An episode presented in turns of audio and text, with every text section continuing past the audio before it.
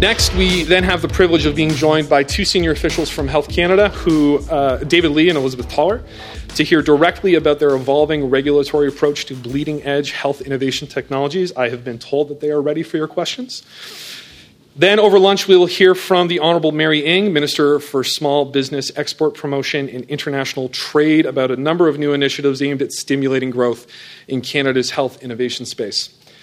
After lunch, Jodi Butts will sit down with Alex Munter, the president and CEO of CHEO, to talk about adopting innovation on the front lines of care delivery. All told, we hope you come away from today's conversations with some new ideas, some new perspective and context for your own work as we, as a policy community, work towards a more sustainable and effective health system for all Canadians.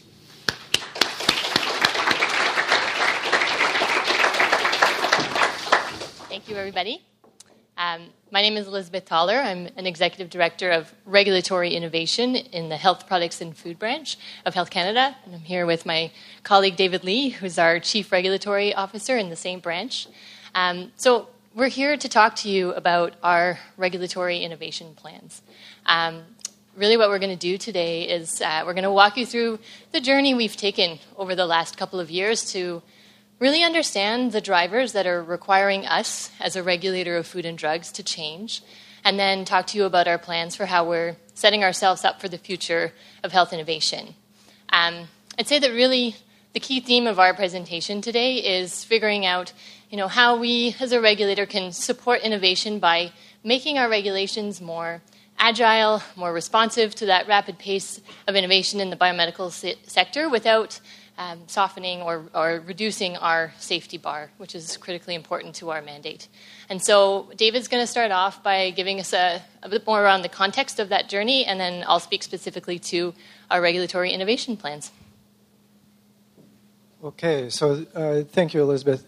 So, for those of you uh, that are not used to us, uh, Health Canada is in the way of any health product coming into the Canadian market and being used in the treatment context. So, what we're looking for is safety, effectiveness, at least those were the old values. And we have the Food and Drugs Act and regulations to administer. Some of that's pretty old.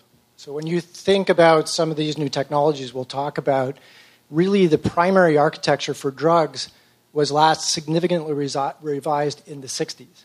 So it's you can imagine in the 60s they weren't thinking AI, they certainly weren't thinking bioprinting and, and so on. So we're moving really from a setting also where we those regulations were calibrated for big pharma and for big companies making devices globally, and that really was the model we were getting to. Whereas we're seeing a lot more shifts in evidence, a lot more development in hospital or, or, or manufacturing in hospital. And so we're trying to understand what are the big shifts in the paradigm. And that's where we're going again into sort of setting up a system that's life cycle, and that's when we came up with Vanessa's law and changed the Food and Drugs Act, really to get a better glance at drug safety and device safety and performance. But we couldn't stop there. In fact, we started to realize all sorts of new science is coming into us, and we have to be ready as a regulator. It's a, it's a responsibility that we have uh, to be ready to review it scientifically, but also from a regulatory point of view. Are we a barrier? And so we started to see, uh, for example, we, so we started a foresight process. We looked out 10 years. We went out, actually got away from Ottawa, went to people's labs. I'll, I'll get into that a bit more. But we started learning uh, that really complexity is a big driving issue for products. There are things that are hard to identify now.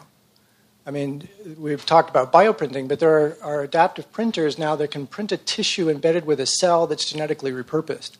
I mean, what is that? It's sort of a device, it's a drug, it's, it's, a, it's everything in the spectrum. There's software included in that. And so, how we regulate that, that complexity is really a big concern.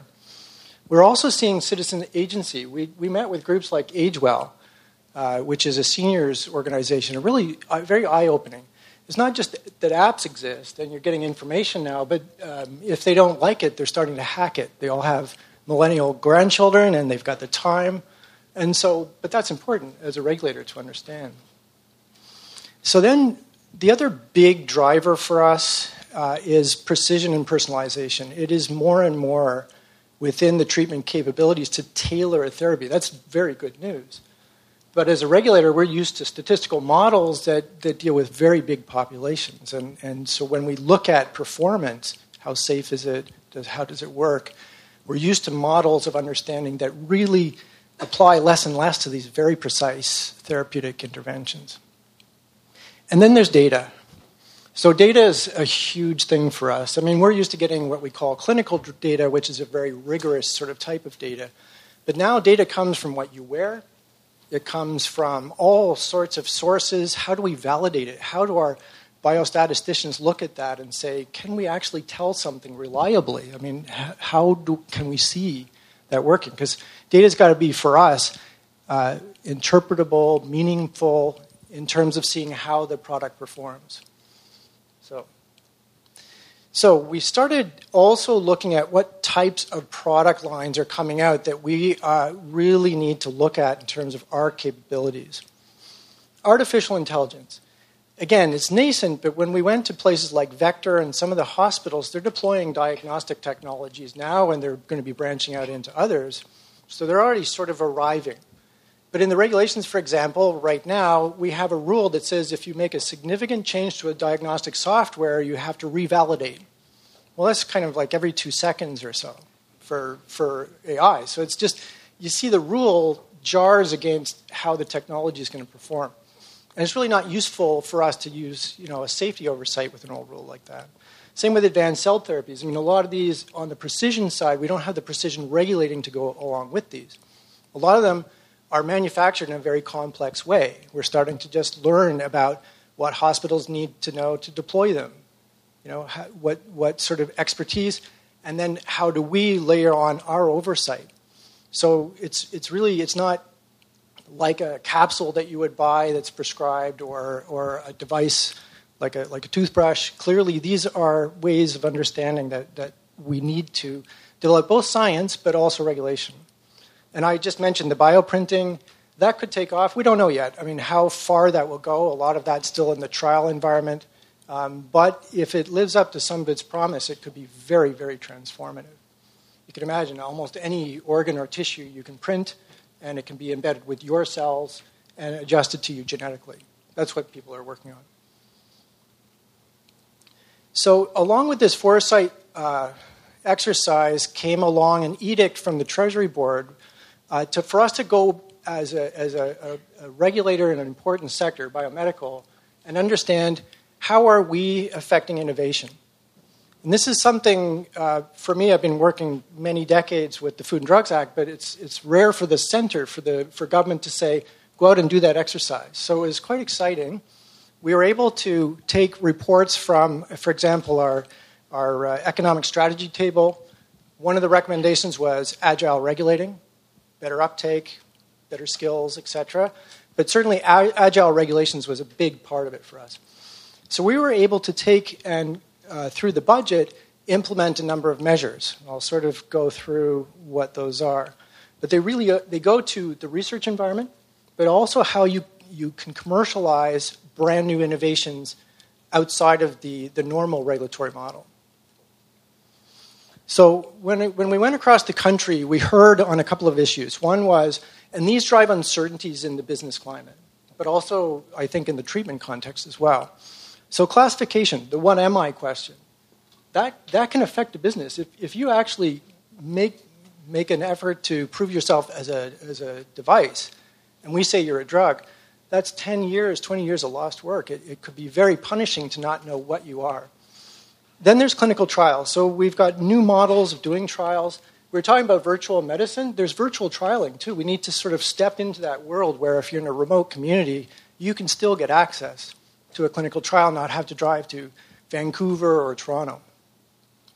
Then there's uh, the question of access, and this was really um, this is the high tech stuff that that if if we don't make a reg change, is not going to hit the market. So there's a whole set of products we started to see that fall in that category. So. And so, based on all the things that we've heard and, and that we've learned over the last few years and, and all the, the, consultations that we've done, you know, we've come up with a regulatory innovation plan.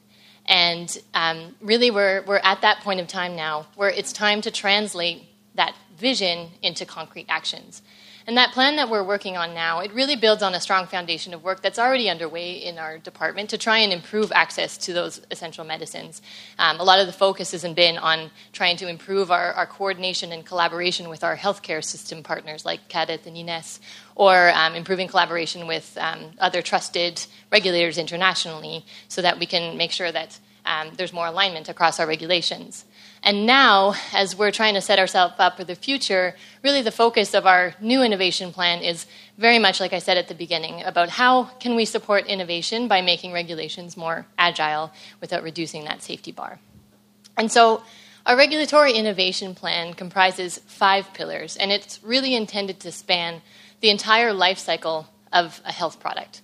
So, starting first with clinical trials, as uh, David pointed out, we need to change our clinical trial regulations to make them more flexible so that we can accommodate the new types of trials that are out there. David mentioned uh, virtual trials, making sure that we can increase, increase recruitment of people living in rural and remote areas in Canada who can't make it into the big centers or hospitals in our, in our major cities. Or uh, platform trials, where they're looking at multiple different drugs or devices at the same time to, to understand uh, diseases and conditions. And so we really need to have an appropriate risk based approach to oversee that full conduct of the trial so that we can align with our best practices of international regulators and that ultimately the end goal is to make sure we're attracting more trials into Canada so that we can have more research and, and good outcomes. The second pillar, and this one is, um, is an exciting one, it's, it's the creation of a new pathway for those advanced therapeutics products that are just so new and so complex that they fundamentally challenge our regulatory system. So, a lot of those examples that David was talking about from AI enabled um, health products that are just continuously learning after we give them a stamp of approval, or um, 3D bioprinted product that's made at the point of care at a hospital, which is different from our traditional structures that are you know, more aligned with a company making products in a, in a manufacturer where there are drug establishment licenses and a framework intended for that. And so the new pathway provides us this ability to, called, to create what's called a regulatory sandbox. And that sandbox, the notion there is that it's a space where we can address the challenges of those products by creating tailored market access requirements specifically for those types of products. And what, why that's flexible is that it gives us that ability to actually work with people in the field, with experts in the field to help us develop those requirements and to you know, align with international regulators where it makes sense. We can sort of pick and choose the parts of the regulations that should be applied to those products, um, or we can, we can leverage other, other requirements as, as we need to. We can adapt the requirements over time, and then the end game is that once we're comfortable with those requirements, we take it out of the sandbox and we adapt our regulations so that it's suitable for the future. And so that's really for those those products that are really unique. Most of our products will continue to go into our traditional system. And that, that leads to sort of our third and our fourth pillar, which is how can we make sure that our everyday licensing structure that is fundamental to the work that we do still be flexible and agile enough to deal with the, with the pace of innovation. And so, really, what the focus is there is, um, you know, given the fact that our regulations are so old, we see this new opportunity, opportunity now to make sure that our regulators have the right flexible tools to be able to oversee a product a product across its whole life cycle. So not just before it goes to market, but once it's on the market and being used by Canadians. And making sure that we're regulating according to the, the vast array of risk that exists in the different products that we see. Um, again, this is a common theme. We're looking at ways that we can align internationally and make sure that we're collaborating with our partners. Um, and ultimately making sure that we're just we're, we're regulating in an optimal way. We're optimizing the benefits, we're minimizing the risks, and we're managing those uncertainties. And then last but not least, um, and this is sort of a, a, fundamental part of our, of our mandate, right? We have to assure safety, efficacy, quality, but we also have to make sure that we're giving Canadians credible information about health products. Um, and I'll be honest, finding information now on our website is uh, a little bit challenging. It's, it's, hard to navigate, and you know most of us want information at our fingertips on our mobile phones and, and so on. And so we're developing a strategy to be able to improve, make it easier for Canadians to access information about health products on, on their mobile phones. So that, in a nutshell, is our regulatory innovation plan. We're at the very beginning of this journey in terms of, of implementation, um, and we, we know we have a, a, long road ahead before we'll start seeing uh, concrete results. But I know personally, something that is very important for us to ensure success of, for our implementation is to make sure that we're continuing to have meaningful engagement and conversations with a variety of stakeholders. So I'm really looking forward to um, hearing your questions and, and um, opening the floor to that. There are two mics that you can go to to ask your questions, et euh, je vous invite de, de, de demander vos questions dans la langue de votre choix just have a question if you have any examples that you can speak about that have made their way through of the either the devices or things like that that have benefited already from the modernized process or the regulatory sandbox or anything like that.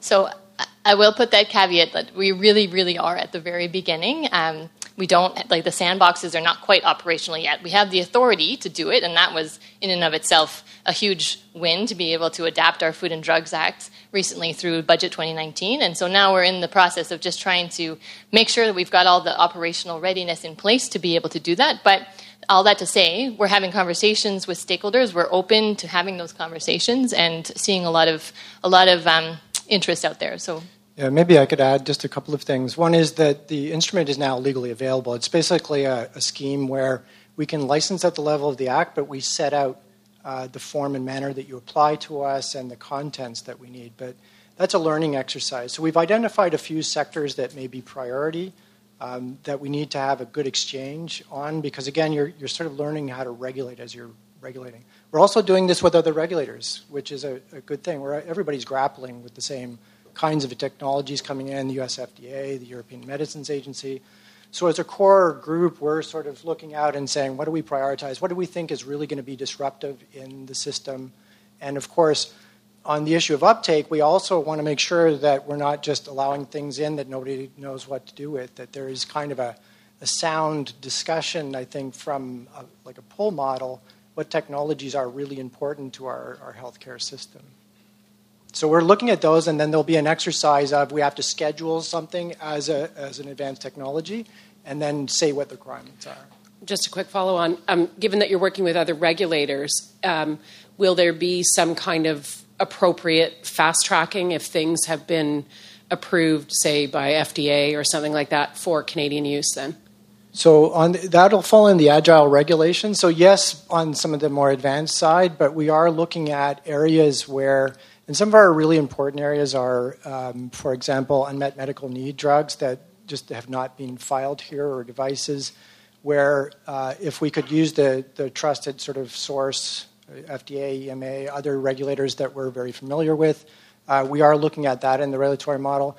Pediatric medicine, we don't have enough formulations here, the and information, so we're looking at also looking at other sort of decision makers so that we could work more closely together. But we're also reviewing together more, um, which is also a good thing. I mean, if, if you're a Canadian startup and you want to go to the FDA, I mean, having us in the discussion, because we talk with, we talk with our partners all the time, isn't a terrible thing.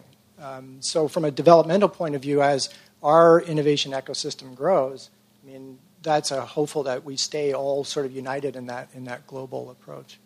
I can build on that just to say too that in the context of that sandbox, when we get to that point, um, you know, we do have that ability to create the requirements that we think make sense. But if there was another regulator that already had um, d- developed a certain guideline for, let's say, I don't know, digital health or AI, for example, we could choose to look at those guidelines and use that as a basis for the requirements. So really have that in mind that harmonization and alignment is so key to be able to um, enable companies to submit applications in multiple countries at the same time um, in, a, in, a, harmonized way.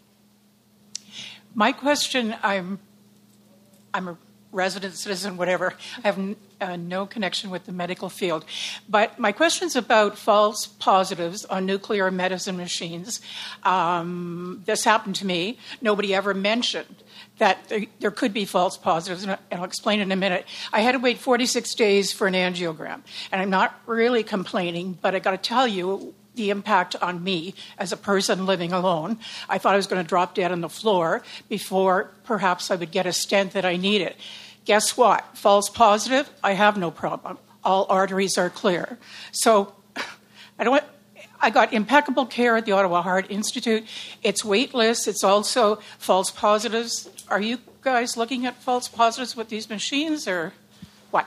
So we're redoing the regulations for across all of the product lines, and that would be one that's included. Um, and yeah, there's we do need to do a lot better on that side. Diagnostics and how we regulate them and how they're performing. It is a hard thing to get a, line of sight, but We've increased, uh, for example, uh, we, we introduced things like uh, mandatory reporting in healthcare institutions. So if you are in one and, and people pick up that something happened to you, that it's now a matter of law that the institution has to tell us. And then we can sort of take a look and intervene. So we've, and we're actually trying to move to models that it's more proactive surveillance. We, we're sort of trying to figure out where do we really need to look. And so the more you know, you tell us what's happening, we can sort of design – what our surveillance models are. And, and increasingly, we're actually asking for surveillance plans so we can pick out those. You know, what do we expect to happen that might be an injury, or if some, if we start to see something, how do we monitor that better? Because uh, you're right. I mean, injury, uh, drug device injury, and diagnostic can can occur with a, quite a prevalence. So, those are all in the new design. In the in the old '60s design, it was very pre-market. I mean, people you know, we would look at the product in, in a clinical trial, idealized population, well selected, and then it would go out into the market, and you know, there wasn't a lot of regulatory oversight once you were there. And so the new model is increasing that quite quite profoundly. Does that, does that help with your? Yeah. yeah. And I'll, I'll go back and mention to that group uh, as, as we're working. The, the ones that regulate the PERS, yeah. Anybody else? Anyone else want to ask a question? we're regulators, but we're friendly. um, the need for streamlining between the regulatory process and the reimbursement process mm-hmm. with CADTH and INESSS. Mm-hmm. Um, could you talk a little bit more about what that might look like? You know, we know uncertainty is a big part of the decision making process for mm-hmm. funding. Mm-hmm. Um, have those discussions started, and what do they look like? I'd say absolutely. I mean, sort of the there's been another huge transformation exercise uh, occurring in our in our branch um, related to sort of improving the regulatory review process for drugs and devices. And really, one of the central tenets was improving that collaboration with our partners and and trying to actually do the reviews in a very joint and parallel way, as opposed to it being a linear process. So with the with the view of trying to sort of speed up that process so that it can get into the hands of Canadians earlier. Um, I think the question of uncertainty is, is a big thing, and I'm sure David can, can speak to that. But I do I know that a lot of what we're doing now is um, in our agile licensing is trying to make sure that we're getting better information and having the right tools to be able to manage that uncertainty effectively. Uncertainty is a huge uh, component of the discussion now. I mean, the old regulations, when we approved, we said the drug was or device was safe and effective both are, you know, that doesn't suggest a lot of uncertainty. But I think most regulators now are seeing that uncertainties are there at the time of marketing and beyond that. And then you, you find responsible ways to resolve them. That's, that's sort of how you look at it. So we're putting in things from Vanessa's law, like terms and conditions, where the model will affect the decision makers for reimbursement as well, because you may have an early phase drug come out for, a, for, a, for a cancer, for example. We think it performs well in the clinical trials, but you can then follow it out more and ask, ask and answer more questions. And they have questions too. Some of it will be value of, you know, value for uh, endpoints that we don't look at, like, like safety, but it may be quality of life markers that they, they want to look at. So, how you design that more into the way we approve and how products go out there and get used, it, it will it will may give them a more of a decision point as well, not just at the first time it's marketed and there's, there's the most uncertainty for reimbursement. but also, again, when some of the data accrues and we get a better look at is it doing what we think. So that, that's a new model, but I, I think we're all, we're all very interested to see how that will adjust the dynamics. Uh, good morning. Thank you for your presentation. Uh, just wondering if you have any specific metrics attached to this uh, revamping process. How will you and how will we know if you're being successful uh, through these changes? We're, we're starting to develop some. Um, we, we have some baseline ones, um, but it's, it's part of my, my vision to be able to create ones that are truly meaningful um, and that we can actually measure success from the point of how are we actually becoming more agile and supporting innovation. Um, we're in early days yet, so not not yet, but we're getting there. So as we're going with the as we're making the regulations, it used to be more of a discussion, but I think we do want to bring it up to the fore. And and frankly, our our boss who's in charge of the regulatory uh, agency is is really interested in metrics. So how do we understand whether a new regulatory intervention is supposed to you know perform? Actually, there's a stock review that Treasury Board is asking for, and it's saying don't just put something in place, but make sure you're taking care of it from a regulatory point of view. So you go out with a, with a proposition that this new pathway will perform well, but there, we need to design a way of understanding did it, and do we need to make adjustments? Because if you think of what I'm redrafting right now, it's like it was the 60s. So you know that's that's quite a space in between. It was working then, and is it working now? I think what they want to see in the central agencies is let's keep an eye on, on how it does. So that's, again, something that is newer for us to do, but it, it's something we'll be accountable for. So that's a, that's a really important discussion, actually, that's, that's coming in. I'm, I'm happy for it because that can prompt us to adjust more, more regularly, hopefully. I think also we have to be creative because how do you measure actual access when we're only one piece of the equation, right? If we give that stamp of approval, but it still has to go through the, the value um, evaluation, funding considerations, and then ultimately, you know, into the hands of Canadians. And so, um, yeah, it's going to be a creative approach for sure. Um, uh, thinking of uh, small medium enterprises looking to corner market or global companies looking to invest in specific countries. How how are you reviewing what's going on elsewhere in the world in order to give that advantage? Because at the end of the day that's you know it, it comes down to regulations. How do you how do you make sure something's safe while at the same time get that economic benefit from it? It's that constant that constant constant um, tug and pull. So how are you looking what's going on in other countries in order to help our small medium enterprises get first mover advantage here as well as taking a look at the global companies looking to invest in Canada because it's that regulatory friendly market here in Canada. So maybe I can start and then. Uh, so when we did the foresight exercise, I mentioned we actually did it in conjunction with many other regulators. We we have a group that pulls together all the heads of regulatory agencies around the world, and the heads assigned us to do a foresight stream because we're all having to figure out the same equations. And what we did was we tried to take you know a sector look and driver look, but we also said, look, can we can we bring in some pilots? Can we look at some actual companies in early stage development?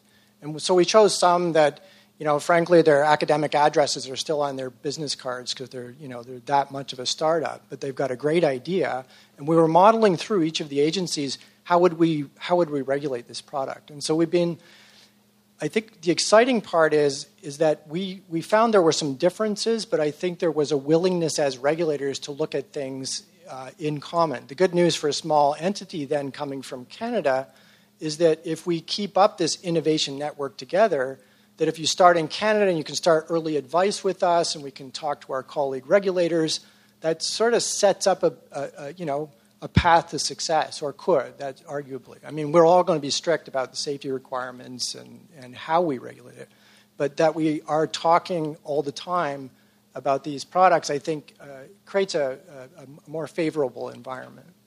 And I think, I mean, felt like I said the word international alignment like five times in my, my presentation. I was worried I was getting repetitive there, but it is a central tenet in, in a lot of our different pillars of our work. Um, you know, as David alluded to, we're, we're actually trying to wire it into our current licensing system to be able to make sure that we can leverage the reviews or the decisions of other regulators when it when it makes sense, like when there's an unmet health need, um, or if it's in that context of a sandbox, like being absolutely open to to kind of be in the sandbox together and, and leverage the thinking of other regulators so that we really can make it make Canada an attractive market.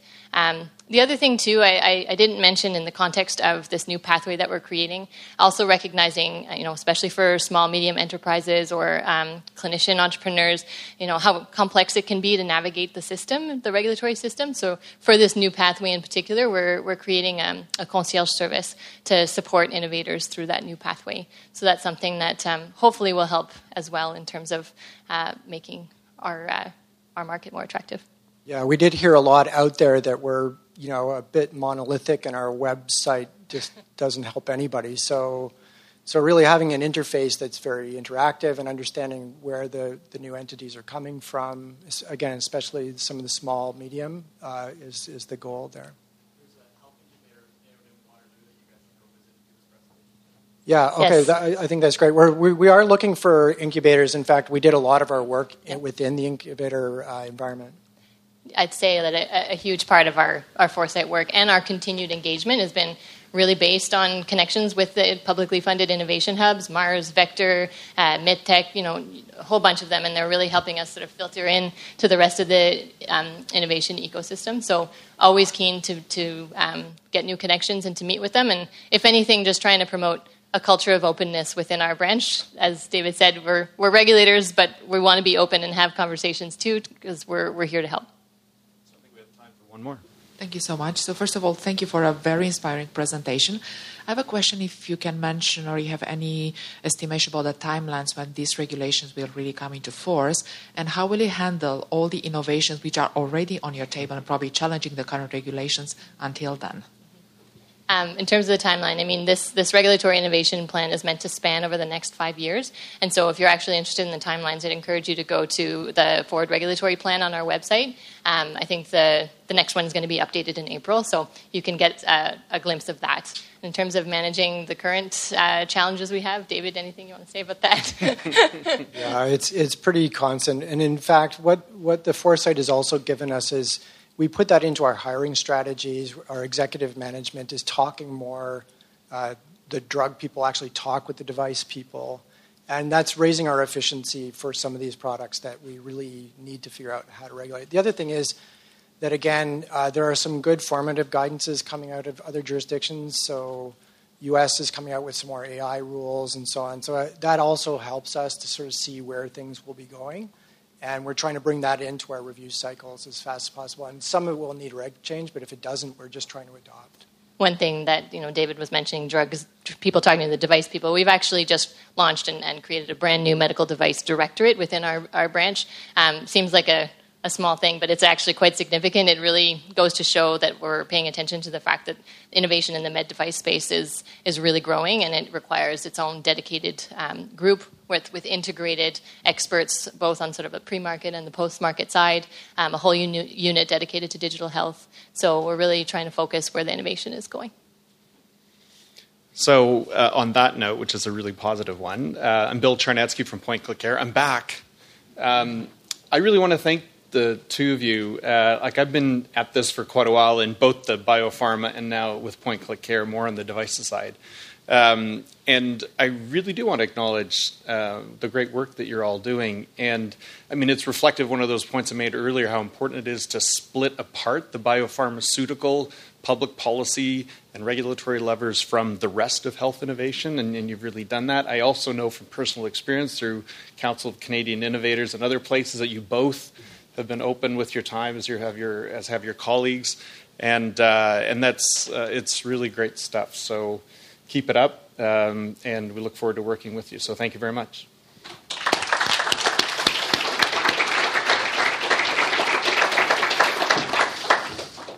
Good afternoon. Um, I'm so pleased to be here today, and. Uh, I'm glad to see that the snow hasn't hit Ottawa yet. I've been texting my husband to see when it's coming from Toronto to Ottawa, so so I know when to fly back.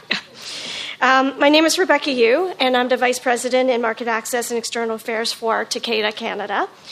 Takeda is a global pharmaceutical company that specializes in neurosciences, oncology, gastroenterology, and rare diseases. These are areas where developments in innovative medicines are happening every day. In fact, as the largest manufacturer of drugs for rare diseases in Canada, Takeda is particularly excited to engage the federal government on their plan to develop a strategy for drugs for rare diseases. Founded in Japan 238 years ago, Takeda's mission is to strive towards better health and a brighter future for people worldwide through leading innovation in medicine. Our mission is driven by the values of putting the needs of patients first. In fact, all of us have been blessed to be a recipient of the products of the incredible work from many innovative minds in Canadian healthcare. The other required ingredient essential in developing, de- delivering healthcare innovation is collaboration by stakeholders, including government, patients, researchers, and industry. I have learned and experienced this through having been part of effective public private partnerships where cross sectoral collaboration has been a key success factor. This approach is one that is also embraced by the speaker that I am very honored and pleased to introduce right now. The Honorable Mary Ng is the Minister of Small Business Export, Promotion, and International Trade. She has been a member of Parliament since April of 2017 representing the riding of Markham Thornhill. Mary has a background in political science and a wealth of experience in public service. Mary is a devoted community leader who has always believed in the power of public service. She has 20 years of experience in areas of education, women's leadership, job creation, and entrepreneurship. She immigrated to Canada from Hong Kong with her family and grew up learning about the struggle and eventual success that many new immigrants experience in Canada. Mary's success speaks to the values of all Canadians. On a side note, I have personally witnessed the minister living these values on a daily basis through her dedication and commitment to the communities and the portfolios that she represents. And I'm a big Twitter fan, so I would say hashtag I am a fan. Minister, we're all looking forward to hearing from you and learn more about your government's efforts to support health innovation. Please join me in welcoming Minister Ng.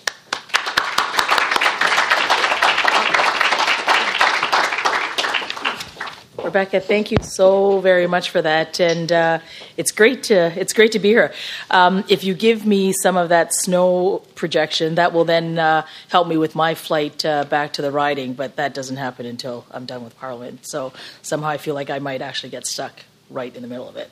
Um, but thank you so much for that uh, wonderful introduction, and uh, bonjour à tous. And before I begin, I want to acknowledge that we are gathered today on the traditional unceded territory of the Algonquin Anishinaabeg people. And a big thank you to 2020, Canada 2020, uh, for inviting me here today. And I'm really looking forward to the important discussion that we will have about healthcare innovation. Right now, in um, in the public health space. COVID 19 is still overwhelming our headlines, and I can assure you that we are all monitoring this rapidly evolving situation closely. Public health authorities across Canada are working together to ensure that we are prepared, and we will continue to work together to ensure that we remain prepared and that we limit the impact here in Canada. Recently, Canada's National Microbiology Lab in Winnipeg has implemented testing to diagnose the virus. The Public Health Agency of Canada has instructed the International Disease Centre at the University of Saskatchewan to assist with the global search for a vaccine. And Canada certainly has a role to play, and we will continue to work with our international partners to address this virus. From the discovery of insulin to the invention of the pacemaker, Canada has had a strong record of being a leader when it comes to health solutions and innovation. And as a government, we have made it a priority to put the right conditions in place that will allow innovation and innovators to thrive. This is why we are supporting researchers who are pioneering new approaches to protect the health of Canadians. For example, the Ebola vaccine. It was developed by scientists working at the Winnipeg Microbiology Lab, the one I just mentioned, and our government owns the intellectual property rights to that vaccine, which is helping to fund the upgrades to the lab. And this lab and our Canadian scientists are taking on the COVID 19 challenge today. So, for these technologies to be discovered and developed, we must not only have the right experts at the table, but we also need proper regulatory frameworks in place to allow experts to innovate and to adapt leading edge technologies. A recent example is how our government has consulted with Canadians on a new approach to fast track the review of treatments for rare and serious diseases. To help support people living with these diseases, we are streamlining the review process to ensure that they get treatments that they need as quickly as possible. To find these kinds of solutions, we must invest in innovation, which is exactly what our government is doing. Canadians are innovative and they are entrepreneurial. And we are taking a new approach to industry and government collaboration to help foster the innovation and this growth. Last July, I launched the Can Health Network, present in British Columbia, Alberta, Saskatchewan, Manitoba, and here in Ontario, and hopefully more provinces soon. Um, because we have all heard this familiar story. Here in Canada, a Canadian business with a great idea looks first perhaps to other markets, like the US, um, to sell more or to scale and grow their business. So, what would happen is that this product or technology is outright purchased by a global multinational, or the business, the Canadian business, relocates due to the gravitational pull of its largest market, leaving Canada missing out on this opportunity for leadership. The Can Health Network acts as a single window through which businesses can access billions of dollars worth of opportunity here in Canada.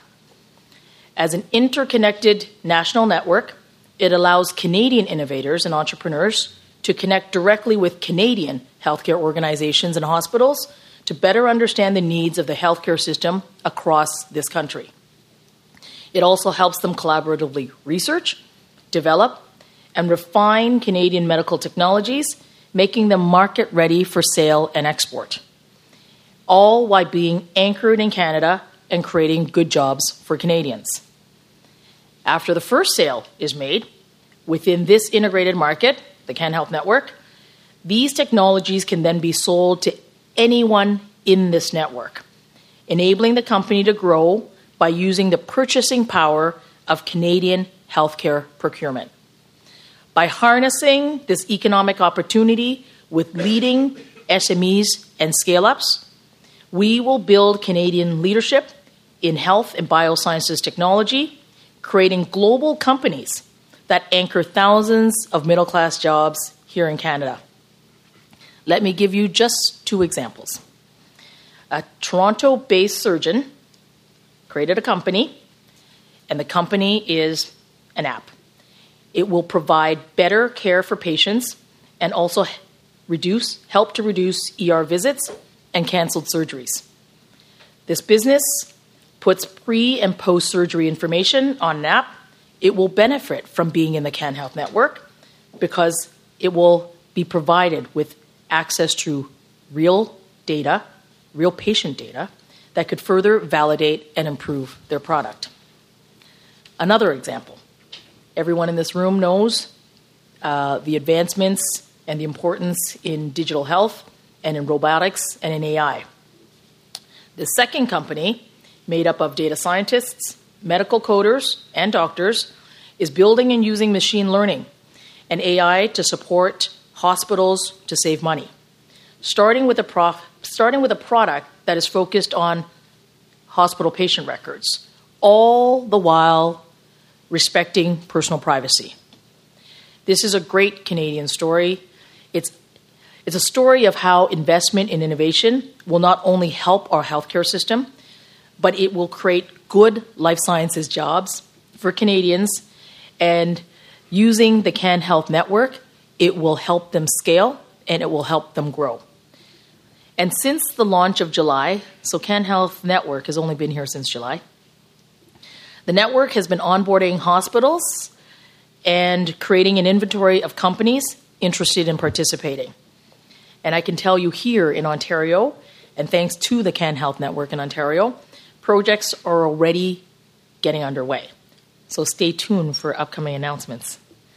I'm proud to say that the Can Health Network is unlike anything that has been done in the, Cana, in the Canadian health marketplace. As a nation of innovators, we need to be bold to continue to drive our economy forward. Where there's no path, we must forge one.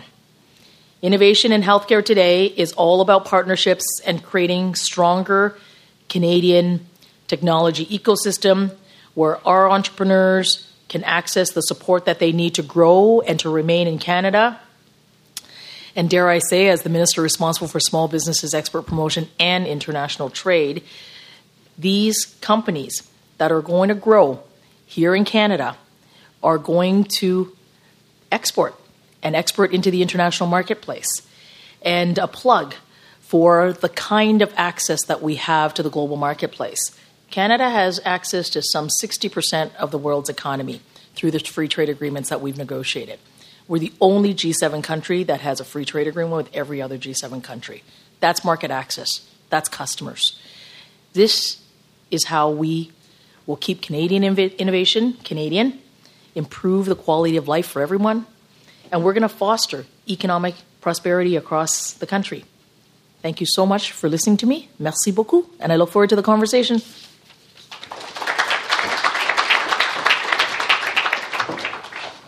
Uh, hi, everybody. I'm Peter Cleary. I work at uh, Santa, Santis Health as a senior consultant, and I get the fun and enjoyable job of having a conversation with you about uh, that and many other things. Um, let's start with PTs. Okay. Uh, so uh, it's been an interesting um, trend, and we heard from chief, our chief economist this morning from from U Ottawa. Uh, there's a lot of big things that we probably see most of. So health spending, transfers, pharmacare, rare drugs all of that will consume a lot of time and attention. We'll probably see a lot of fights between provincial health ministers. But from your perspective, what is the what is the relationship with provinces and territories, and how have things changed? Looking through the lens of your portfolio today. Well, you're right. I mean, all of the issues you just talked about is going to take a lot of time, and uh, and since I'm the minister for business and export promotion, I get to uh, I get to look at it and do the work with that vantage point in mind. And I, you know, and I think the integrated market and the Can Health Network it is, is an, it's it's really an example of how we are collaborating and working together, so that we can grow the Canadian entrepreneurs, those who are the health innovators, and those businesses operating in this particular area, um, and to grow them literally across the country. So I would say that uh, you know, and and um, uh, if you think that uh, that collaboration doesn't matter, it absolutely does. Um, you having scientists who are practicing their science freely, having researchers do that work freely.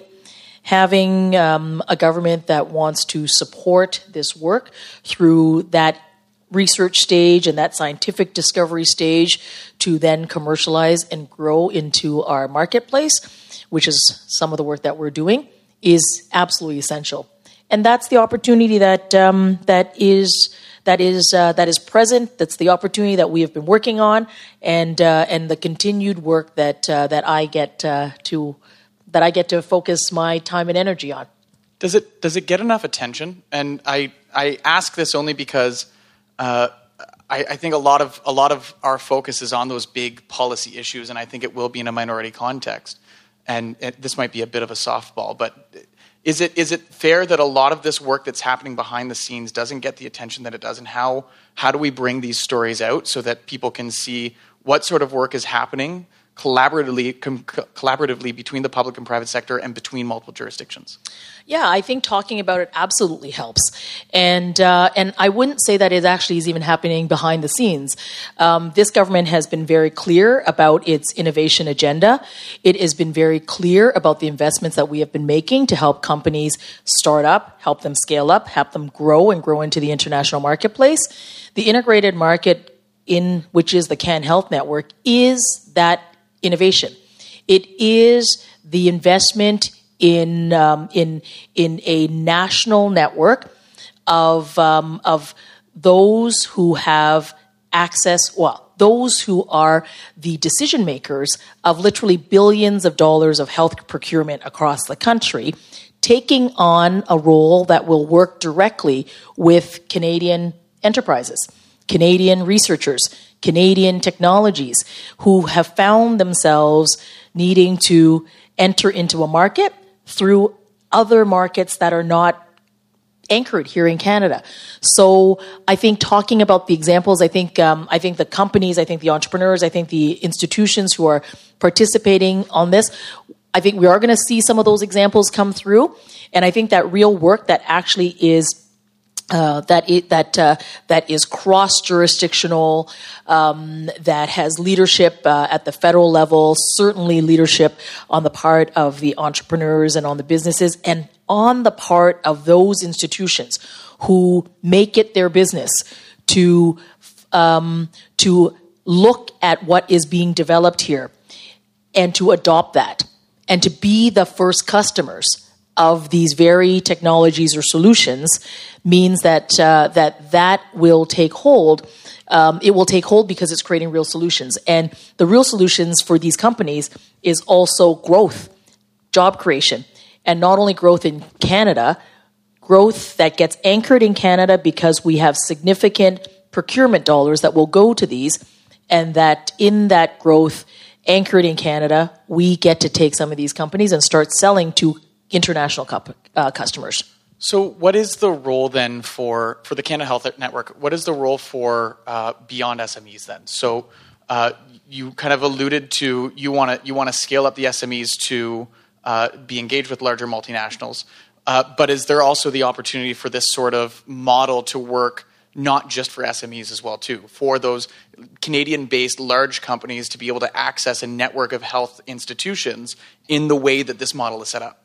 Yeah, absolutely. I mean, um, the whole point of this is to create. Um, it's to create the significant customer, and um, I've been hearing this. Um, my colleagues have been hearing this. We've been working with businesses across the country who tell us that uh, that getting into this market in Canada is particularly challenging, which is why they then look to um, you know they look south of the border, they look elsewhere as a way of entering in. But um, but the beauty of this is um, is this ability for significant health procurement leveraged by our hospitals and our institutions to work with those, that, those very discoveries or those very companies that have solutions. And some of them will be SMEs, but it doesn't preclude at all um, a collaboration with um, with a larger Canadian entity. I think what's important here is that we've created an integrated market. We've, the Can Health work, ha, the Can Health Network, is bringing together those institutions who want to be a part of this it is creating an inventory or working across the country. We have some 40 incubators and accelerators across the country. There are some real dynamic companies and entrepreneurs that are growing in this field across the country. It's being able to tap into that um, literally across the country and pull them in. Um, it's a push and pull. Um, companies will want access to the customers and understanding what the needs are is one part of it and uh, and then having the commitment to um, to be that first customer for a Canadian technology or solution is the other part of it. And uh, and having um, and having that collaborative framework, a national network um, that really becomes a first very significant customer, is what uh, is what we will see grow and grow in Canadian jobs. But it, it isn't just about the economics of the job creation. It really is that these are also the very solutions and the very innovations that is going to actually um, provide better care.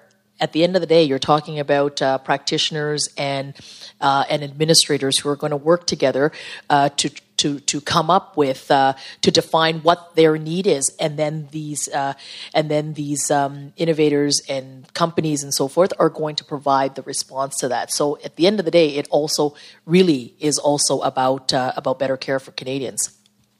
You have a um, you have a huge portfolio. and when we think about having a conference on health in Ottawa and having the Minister of International Trade here, it doesn't necessarily follow a logical connection at first glance.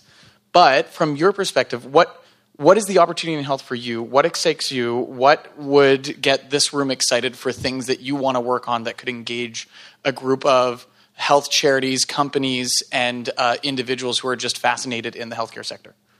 Well, what's so particularly interesting and exciting for me, um, and you're right, it uh, it doesn't seem like it's the logical thing to have the Minister of Trade or Business at uh, at Health Innovation, but um, but we are among the very best in the world. My job is to help Canadian Canadian enterprises, small and medium sized businesses, but indeed all businesses, to grow and to prosper and to be competitive domestically here in Canada. But it is also we are a small we are a vast country. We are incredibly innovative and entrepreneurial. We have an incredible network, but we're also small by way of population. So our market growth really is not just domestic, but it is international. We have invested so enormously in the research capabilities through our universities our, and our institutions and our research institutions. We have among the best minds in the countries in the country, and uh, and and the opportunity that is there for that that mashup, if you will, that connection between those um, in fact, I suppose almost everyone in the sector. So everyone almost has a part to play. The institutions and the hospitals who are who are innovating, who are looking for solutions, whether they are technologies or devices or whatever they may be. You have those who are developing it because we have a great uh, entrepreneurial system and a great business uh, ecosystem in Canada. And you have those who care about uh, about um, better health outcomes for Canadians, and uh, and and and to be able to bring this together in that Canadian sensibility, in that Canadian collaboration, it's really important to me because there is um, there is a real there's a real scale here, and there's a real economic advantage here because we are a uh, you know we are a single essentially we're a single system of health in Canada. So our opportunity for that collaboration really is unlimited, I think. And for our healthcare system to be able to lean in and to create that collaboration means that we can make it in Canada, but we can bring the, our very solutions to the world. So, ergo, my job, which is to help Canadian entrepreneurs, Canadian businesses, our innovators grow, develop in Canada, and through a real leadership investment and focus, um, help them scale up and help them get access to significant procurement and uh, uh, health procurement in, here in this country, and in doing so, potentially creating some of those very solutions that we can export and export into the international marketplace. I know, I'm sorry, that was a very long answer. No, it's fine. It makes my life easier. Um, let's talk about uh, AI. And the reason why I want to bring up AI mm. is uh, we had GE Health here talking a little bit about uh, the role that they have been playing in that. Uh, and I was doing doing a little bit of reading about some of the different products that are now available uh, in Canada or being worked on in Canada, whether it's diagnostic imaging, trying to reduce error and, and comparing a lot of different uh, scans to scans in the past to try and reduce that, that error. Um, Health Canada was here earlier today talking about how do you regulate a product that is being built in a 3D, 3D printer in a hospital, something we've never had to do before. Mm-hmm or just the entire world of medical devices where all of a sudden you're moving to having some sort of clinical advice being provided to you by a uh, machine rather than a human. So from your perspective, how do we how do we how do we deal with this? How do we capitalize it, and how do we serve up something that can be used for export or uh, economic development? So that's a very very good question, and um, and a whole of government approach is the approach that we are taking to this. I don't work in a vacuum. Um, outside of my colleague, the Minister of Health, and the uh, and the regulatory apparatus that she's responsible for, um, Canadian, you know, sort of the Canadian brand is so super strong around the world. It's known for its integrity. It's known for its quality. It's known for uh, its responsible business practices. It's known, and uh, and that's that's excellent. But why is that? It's because we actually have strong regulations that actually protect the health and safety on the one hand, but that actually turns to a real economic advantage as well. Um, and in these areas where we are forging ahead, this close collaboration that we are that we are doing sort of at at my level with my ministerial colleagues and certainly at the department level, but really on the ground. And if I lo- if I if I use this integrated market as an example, it all sort of it all starts to merge on the ground in that way. Um, and AI is very much very very much a part of this. So um, so we're all we're all um, we're all forging ahead and trying to keep up at the same time. But I'll give you kind of um, I I have to refer to notes here because there are many many examples. But just to give folks um, um, just an example of the kind of investments we are making in AI in the health innovation space and on what. I'll just draw a few examples, which means that we are, um, it isn't that we just want to do this, we are doing it. And we are, um, and we're providing the, both the investment and, um, and the support to those who are part of the solution and, uh, and, and doing our level best, I mean, on this collaboration. So there is a $50 million investment into an industry consortium for image guided therapy. This is a, an industry consortium led by Sunnybrook that will help advance, um, that will use data to help advance the medical technology that's going to uh, that's going to use imaging to treat and diagnose and monitor disease. There is another investment on a scale up platform where Invest Ottawa, MaRS in Toronto, Communitech are joining forces so that they can take a new approach to accelerating high potential technology firms in Ontario, particularly around this area. There is an organization, MEDTEQ, in Quebec that's developing innovative medical technologies to help them validate, um, so that they can help validate uh, the data that is being used in, in our health system. And uh, and all of this, I guess, is to, is you know these examples, I guess, is just to, you know to highlight where we started, um, which is the potential is enormous, and um, and and what uh, and what we're what we're focused on doing is uh, is helping invest in that and to nurture it along in a way that really does help us create a real Canadian advantage and a Canadian advantage that will, I hope, lead to better outcomes in delivery, in um, in service. Um, uh, in, in, in, in, in new solutions, uh, but also one that really will yield economic benefits to Canadians and creating those kinds of jobs in these emerging areas that Canada is so known for and ever more known for, and that we can really scale and scale in a way that gets us into that international marketplace so that that Canadian brand continues to uh, continues to grow. Uh, the one area we have to do better at is um, data. How do we how do we actually take advantage of all this all this technology that we're doing without a uh, this is uh, Jodi Butts is going to start thinking I'm just saying everything that she always says to copier because this comes up every single time mm-hmm. we have some sort of event. We have a couple really smart people in the room here who are investing themselves in data. Yeah. I mean, we got Apple, which means they're listening to everything that we're saying right now, obviously, but how do we actually leverage sorry jacob. How do we actually leverage everything uh, all of this information that's coming in so you can actually build a system to to uh, to not just help help uh, improve diagnosis but then the cma was here today talking about how we can better uh, better have a virtual care strategy as well too. And it's one area that we just we just don't we don't do well as government because we haven't figured out how to regulate the space of data and privacy. And there's a lot of work that I know Infoway and others are trying to do. Um, but it's one of these areas that we just need to do better at. And I think it's one that's helpful because it's where you have government, the private sector, and patients, and everybody probably aligned to get it done. Absolutely. And in fact, I'm going to give a shout out to my colleague, Minister Bains, because we did launch a data charter.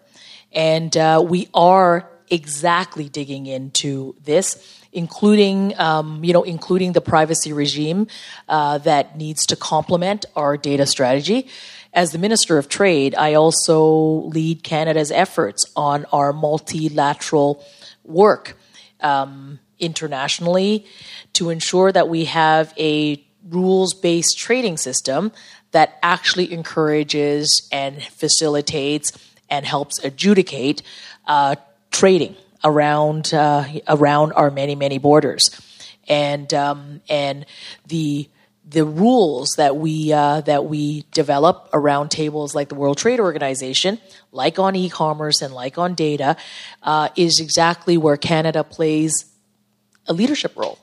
And uh, I lead a group called the Ottawa Group that is looking at uh, that is working on uh, on on modernizing um, the work of the World Trade Organization with a number of like-minded countries. So uh, so you're absolutely right that uh, that work needs to be done in this space, and I would say we are doing that work, and we're going to continue uh, to do that work um, with the enormous um, the enormous talents that we have of those you know of those um, of that expertise can we do better? Absolutely. But we have certainly we have certainly started down this road, and um, and you're absolutely right. We do need it, and we need it. Uh, we need it uh, ever more because this is this is the space that our our companies and our innovators are very much in. So you, we want to create again. It's the same thing. You know, I'm always interested in making sure we create the Canadian advantage.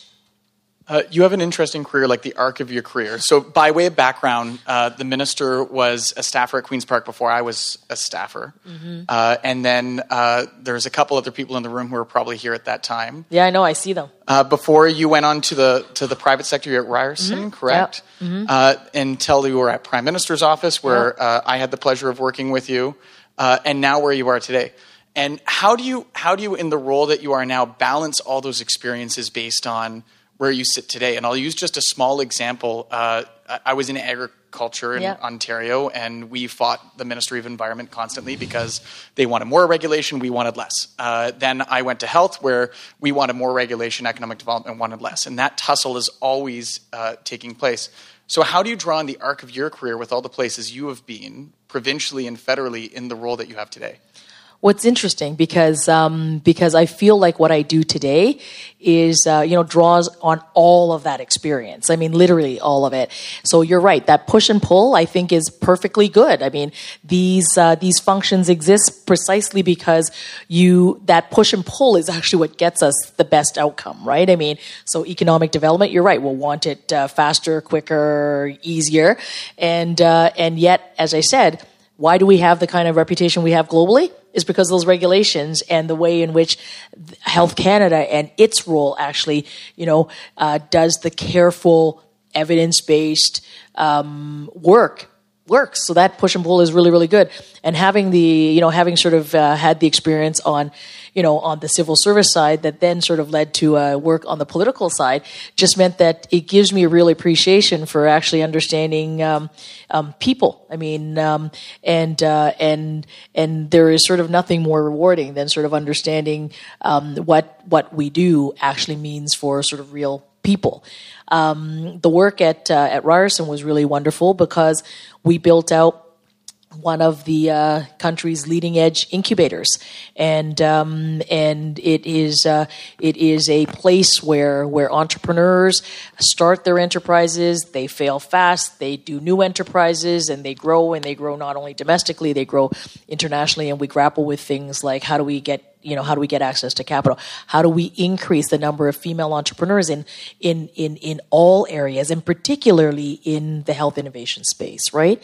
Um, and uh, and that was really sort of good experience and sort of gave me a perspective about uh, about uh, the challenges for entrepreneurs in their entrepreneurial journey of starting and growing a company and making those very important decisions about whether or not that company or that investment that they're getting is going to pull them with that gravitational pull to be somewhere else, and uh, and therefore, um, you know, therefore, our leadership here in Canada um, is one that uh, that we want to do better at. Let's say. Um, and then, you know, and, and, and the decision that I made to run for office had everything to do with, um, with the, you know, the, the, the, fellow who is the prime minister today. Um, and, uh, and we, I sit around a table, a cabinet table, where half of my colleagues are men and the other half are women. In 2015, everyone will remember when he was asked the question, why do you have a gender balanced cabinet? Well, because it's 2015. And, uh, and, and even, and, and, while I had the privilege of serving in that office, um, it became so important to me and so clear to me that you needed to see it to be it. So, and, uh, and I would have thought that that was sort of obvious, but, uh, but when, when, when the opportunity presented where one had to make a decision about whether or not you're going to put your hat in the ring to uh, you know to put your name on a sign and go out there and do that very public work of uh, of representing people and to be able to uh, to serve in this capacity now is extraordinary. So um, so I like to think that uh, that I get the opportunity to serve today in this file, which I absolutely love. Um, it really builds on to much of the experience that uh, that I've had, uh, you know, sort of both growing up. I grew up in a small business. For those of you who don't know, I spent many years after I turned 16 and had a driver's license delivering Chinese food around uh, the Greater Toronto area. So I learned how to, you know, so I grew up in a small business. I mean, that maybe that would had something to do with how I got that, you know, how I was appointed into that file. Um, but but the experience really, um, all of it, really contributes to what uh, what frames uh, what frames and and and how I I look at uh, how that contributes to what I get to do today. Thank you, Minister. I think that's all the time we have, but I wanted to thank you for being here, taking the time, and engaging our crowd. Thanks so much, Peter.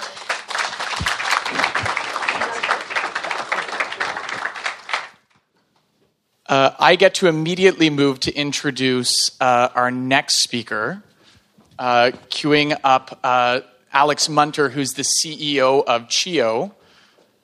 And I think it was my dream to introduce Alex because Alex actually has known me since I looked 12, so pre beard. Anyway, without further ado, Alex Munter. He's amazing. I actually wasn't listening, so I don't know what you said, but I'm sure it was really good. So, um, uh, nice to see uh, a lot of familiar faces.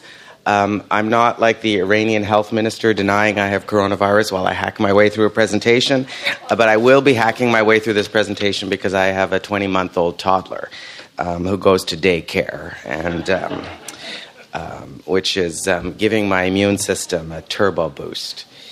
Um, so I, would like to move this conversation uh, that you've been having about uh, innovation to what this feels like and is like um, on the front lines uh, in a healthcare organization uh, as we do the work day to day of delivering care, in the case of CHEO, uh, to children and youth and families.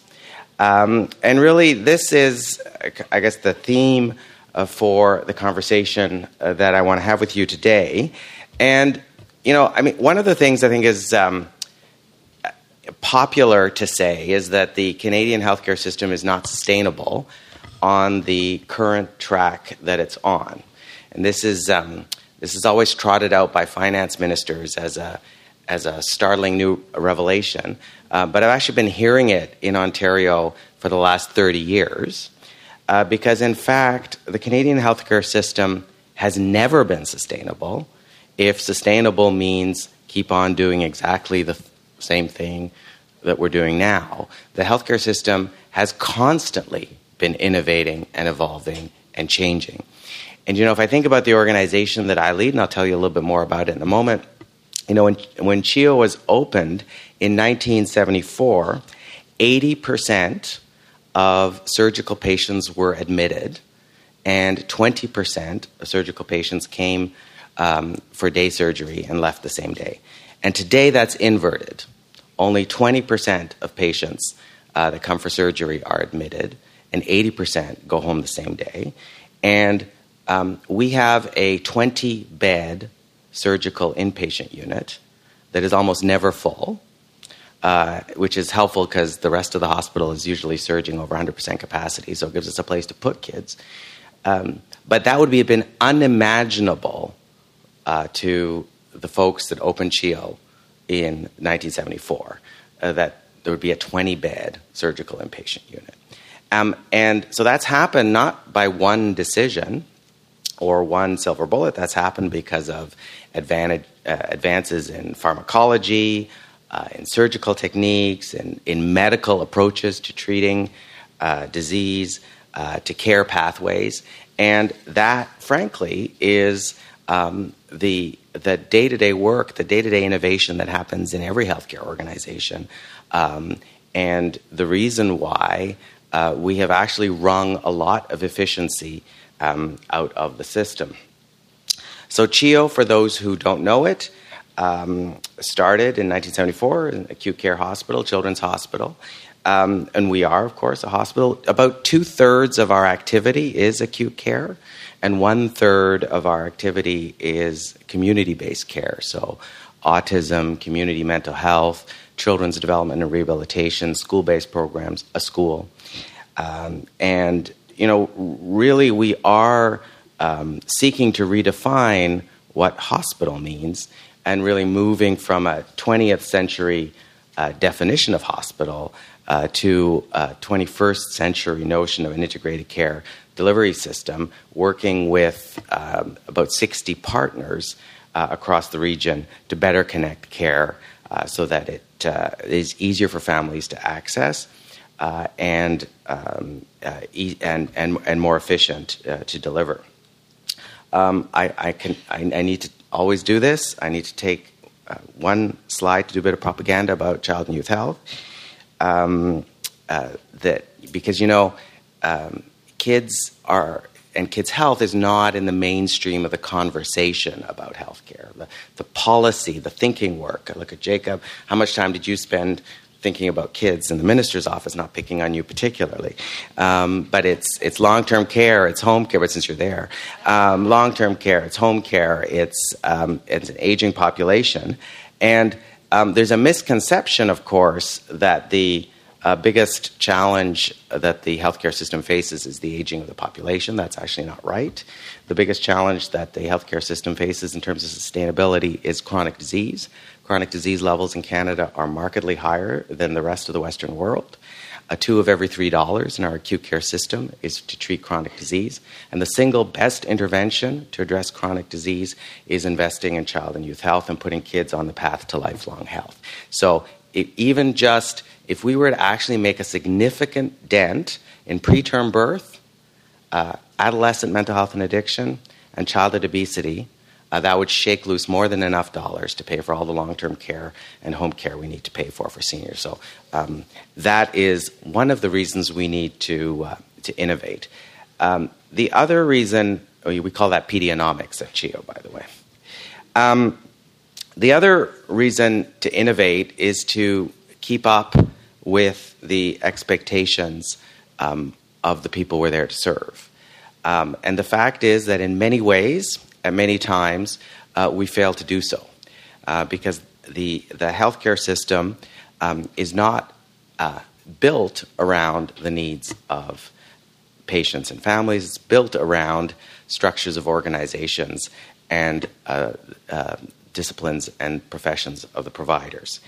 Um, and that really, the challenge then comes when we um, live in an environment where people are um, used to, have become used to, um, instant access to information, instant access to commodities, instant access to communications in every other aspect of their lives. And we, uh, and then they encounter a healthcare system where almost none of that uh, happens on a reliable or consistent basis. And that, and that really is the, blur, the burning platform uh, for change and the need uh, for innovation.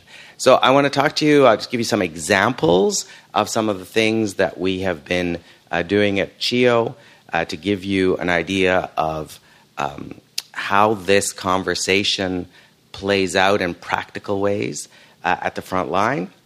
And then I'd like to, I'd like to close by um, complaining to you about um, um, five big barriers that really prevent us from from moving forward with innovation. And I look forward to chatting uh, more with uh, with Jodi and, and with all of you.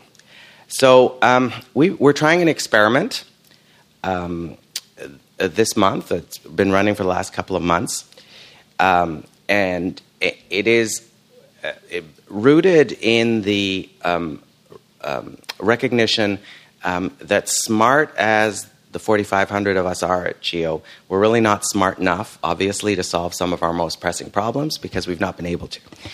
Um, and so we've taken two of our biggest business problems and put them out to the community to try to crowdsource a solution. And the two that we have, we have lots, but the two that we identified first is our emergency department, um, where we are seeing this year probably close to 80,000 um, kids in an emergency department that was built for 55,000 uh, 10 years ago. It's a 10 year old emergency department. Um, and so lots of people end up in our emergency department because they feel they don't have better options. So, um, so that's one issue we put out to the community. What are, how could we decrease our um, uh, the number of visits in our emergency department by 20%? Our other problem in our ambulatory outpatient clinics is that many kids wait too long uh, for the care that they need for, for, for an appointment. And so, how can we re- reduce wait times for those that have scheduled appointments? So, we put out a call, we got 85 proposals. Um, we, uh, those are shortlisted to 10, and, and they're basically, um, I'm not going to tell you too much about it because I don't want to spoil the surprise, but they're, they're basically um, new and innovative care models and digital health solutions. And, and we're doing kind of a Dragon's Den uh, kind of um, event at the end of March. We're calling it Bear Cave because the teddy bears are mascot. Um, to and have people pitch them, and our board of directors is actually prepared to invest in solutions that will have uh, a, a, return on investment in terms of solving these problems, these business problems that our organization faces. But if you think about it, that are really um, problems that families um, are confronted with um, uh, in terms of the emergency department and getting a clinic appointment. Uh, so uh, we're excited about the prospect. This is a different way for us to try to solve problems, and we're excited by what it might uh, produce. And it's really born of um, our um, frustration, our board of directors' frustration with every year having to take more and more money out of the organization from uh, in terms of uh, operating uh, the uh, the annual operating budget cut, um, and having an endless conversation about doing more with less, and and trying to really uh, restart that conversation into being about doing differently with the resources that we have.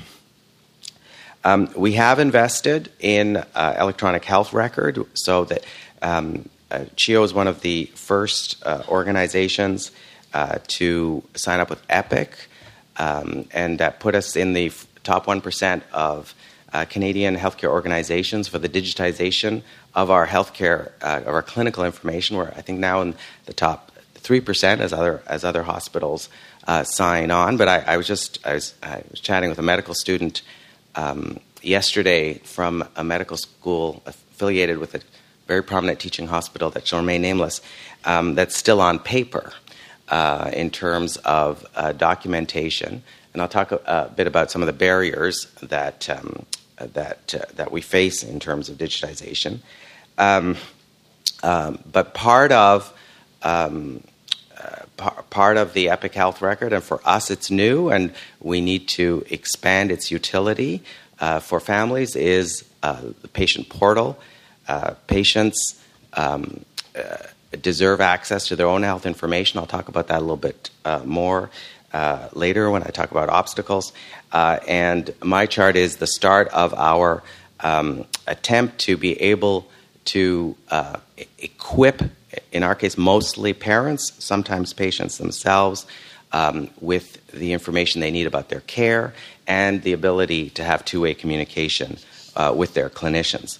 Um, I, I, do think that that is, I always, um, um I remember a conversation I had with uh, uh, a mother who called me probably about, I've been at CHEO since 2011, so this might have been 2013 or so, and we were still mostly on paper.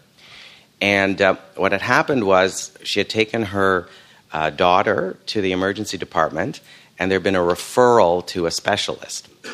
And at that time, the way a referral to special was a green form with a perf- perforated line across the bottom, and it was the the um, the physician would write out the referral, and then a clerk would would would rip it off the form, put it in an envelope, and mail it to the um, to the to the um, uh, to the specialist. And I remember her telling me this story. And then they mail it. it, was, it was, I thought she may, maybe had never used the mail before um, from the way she was talking about it. And of course, you, you know what happened? Somebody forgot to uh, rip off the piece of paper or the, um, uh, the, went missing. Who knows what happened? But uh, um, you know the, the, appointment never materialized. So um, digitization really is about um, catching up with the rest of the world and the rest of the world's expectations uh, around business practices. But in so doing, uh, what we've created is a remarkable amount of data. And our health record is in partnership with SickKids. So we, um, uh, we developed the health record, then we gave it to SickKids, uh, and together we iterated it into, the next, uh, into its next version. Uh, and uh, the, the, the, uh, just even just in the um, process of building across our two organizations, the degree of quality improvement that we've been able to generate has been considerable. Um, but we are starting to um, sit on a remarkable repository of data uh, that is extremely powerful in terms of its potential for innovation if we can figure out a way to use it. Uh, and, um, and, and that is, I think, part of the, uh, part of the discussion that we need to have. Uh, one of the ways we're using it internally at CHEO is we've established a command center and we are now able in real time to understand um, where uh, patients are, who's waiting, when a room um, uh, comes uh, uh comes uh, comes available because patient's been discharged. It's not just clinicians who use this; our cleaners are on our in our electronic health record. Um, it's improved our turnaround time for cleaning rooms, for patient flow, for admitting um, kids from the emergency department into inpatient unit. And our vision, of course, for this is it's, it's been profoundly helpful in terms of our internal operations and patient flow, reducing the number of canceled surgeries, reducing the amount of time people wait. Um, but really, where we should go with this, uh, and where we want to use the, um, uh, in conjunction with our partners in the Kids Come First health team that we're building, um, is to have home care have the residential addiction treatment beds, have the mental health crisis uh, beds, um, have all of those resources in the command center as well. So it's actually a child and youth health command center. We can see the capacity more broadly across the system. Those are sectors that um, lag behind in terms of digitization. There has not been investment there. They do not have the means to do what CHEO did, which is we borrowed uh, to build our electronic health record. Um, and so there will need to be um, investment from government to, to make that possible. Um, I see Jodi itching there because I've run out of my time, so I'm going to move fast. I'm going to talk a lot about this. I'm happy to answer questions. This is the Better Outcomes Registry and Network, born Ontario, uh, which is housed at CHEO. Every birth uh, in the province is, is registered uh, there, the data from the birth, and that data then goes back to hospitals uh, for the purposes of quality improvement, so hospitals can see. Um, this is uh, an example of um, the, um, uh, the, the scorecard that hospitals get. Um, hospitals can see how they're performing against key indicators, and we can we know uh, that the Born uh, dashboard, the Born database, um, in, pro- in providing that scientific and technical leadership to the field has resulted in improving uh, maternal newborn care uh, in Ontario. Uh, Rare Disease Day around the corner. Um, uh, Care for Rare, really um, a great example. Uh, you know, you hear a lot about personalized medicine, individualized medicine, and, and really the vanguard of individualized medicine is uh, the rare disease um, uh, population, and uh, you know, um, rare diseases are common. There's three million Canadians that are affected uh, by rare disease. Um, often, um, spending years and years and years um, on a diagnostic journey to try to understand uh, the, um, the, the mystery that is any particular uh, rare disease. Um, just to acknowledge Julie Drury, who's here, who's been such an important part, she and her daughter Kate, uh, in, in uh, the discoveries that the Care for Rare program um, has been part of. That's Dr. Kym Boycott, our incoming uh, chief of genetics uh, at uh, CHEO. And what Kym will always say is that the, the genome, the sequencing of the genome, is going to, repla- is going to replace um, your personal history in your personal health record. So rather than sitting in your doctor's office and guess, I think my grandmother had diabetes or was that arthritis, um, it's all going to be in your genome and it's all going to be in your health record. Now, there's a whole debate to be had about that and what that means and about privacy. Um, um, and we can, we, can, we can discuss that. Um, population health, obviously, um, another enormous opportunity that we have in the data that we are starting to collect. Uh, talk about that. Um, uh, Want to uh, talk a little bit about uh, Shoebox um, because it's an example of some of the barriers that the minister was talking about. Um, so uh, that picture is Dr. Matt Bromwich. He's an ENT surgeon at uh, CHEO, and he invented a hearing test system using an iPad. It's as reliable um, as the big clunky equipment that we send our CHEO Foundation fundraisers out to raise money so that we can buy. Um, and it fits inside a shoebox. It is has huge uptake all across Africa, where they don't have the means to be able to buy the clunky equipment and the trained staff to operate it, uh, and uh, in parts of Canada like Nunavut, where there are similar constraints. Um, it is very hard to get adoption in the province of Ontario for a variety of issues related to uh, procurement uh, and other operations. And maybe that then moves me to my last slide, which is kind of the Rubik's Cube we need to solve. And, and I could identify, I'd like to identify five issues that I think um, stand in the way of organizations like ours uh, to really be able to deliver on the full potential, the talent of our people, and the data that we have. Um, so the first is that the uh, Canadian healthcare system is is undercapitalized. So we have we have people in our system in terms of skill, expertise, as good as anywhere in the world. Um, they work in old buildings. They work with old equipment. They work on paper instead of digital solutions. Um, because of the way in which we fund hospitals and healthcare organizations, the fact that we have a huge capital uh, deficit um, in, um, uh, in, in, in, the Canadian healthcare system. In a normal business, you make a capital investment uh, and you pay for it.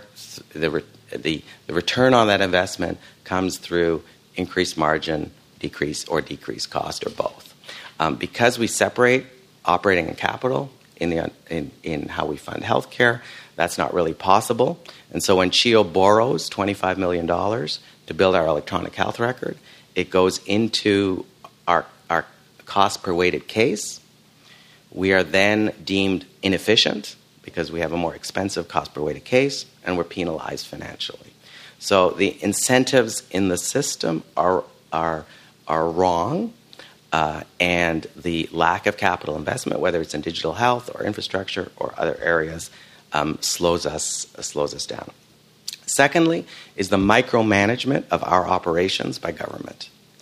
So um, we have 62 funding agreements for our organization, each of which require four or five uh, report financial reports. I'm not talking about the clinical reporting we do. We're daily reporting bed count and clinical utilization. So I'm not talking about that. I'm just talking about the money.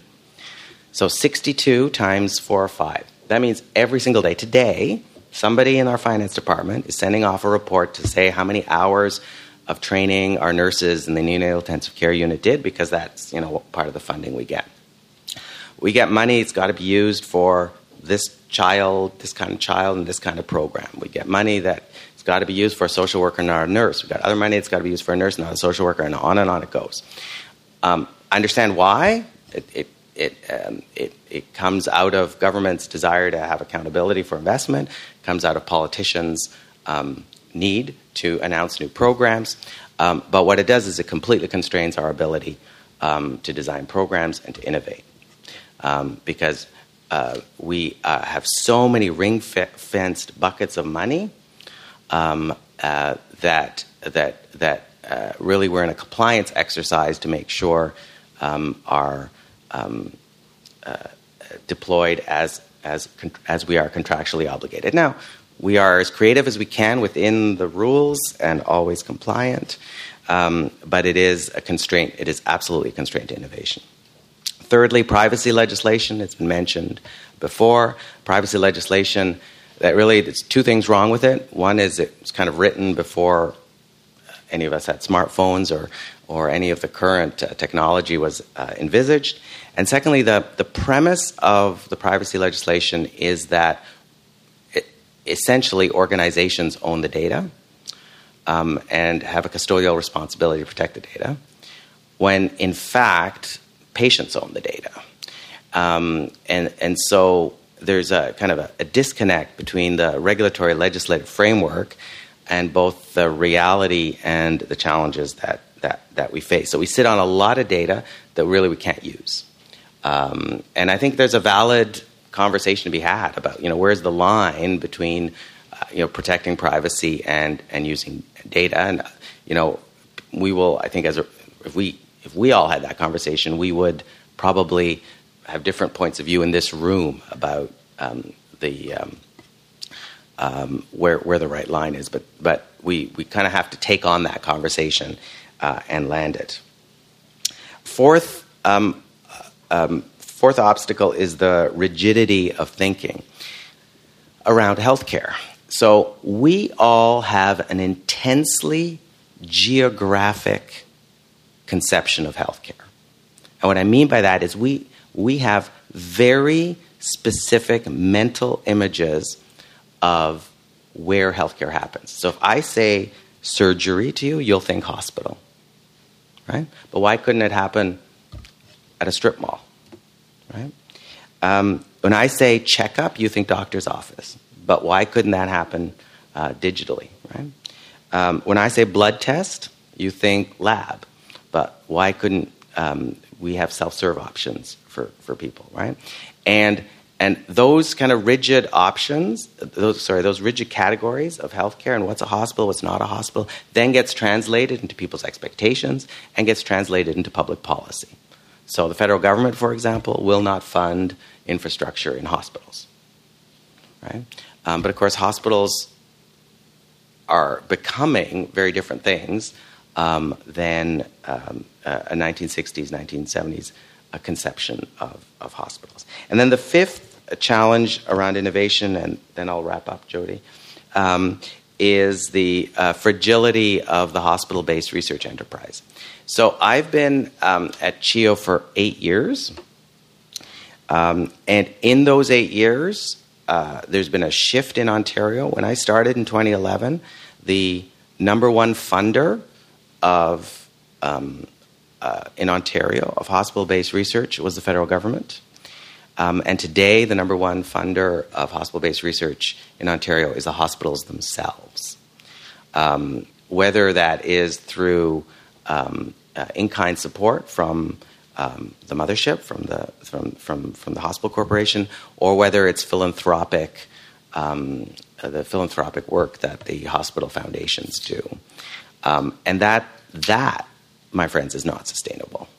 Um, because um, it has, what it has done within hospitals, it's put research in a, a competitive, conflictual internal position um, uh, up against um, aged old buildings that are a safety risk, against, up against clinical equipment uh, that is breaking down, uh, up against the needs of um, uh, of the operating needs of the hospital because um, in, in real terms, of course, hospital funding has been decreased in the province of Ontario over the past decade, and now Ontario has fewer acute care hospital beds than any jurisdiction in the Western world other than Mexico. We're tied for Mexico in last place. So it's a very lean acute care hospital system um, uh, that, that needs resources and needs investment and is looking to, it's, we are looking to our philanthropic arm to do that. And it's a case of the urgent trumping the important.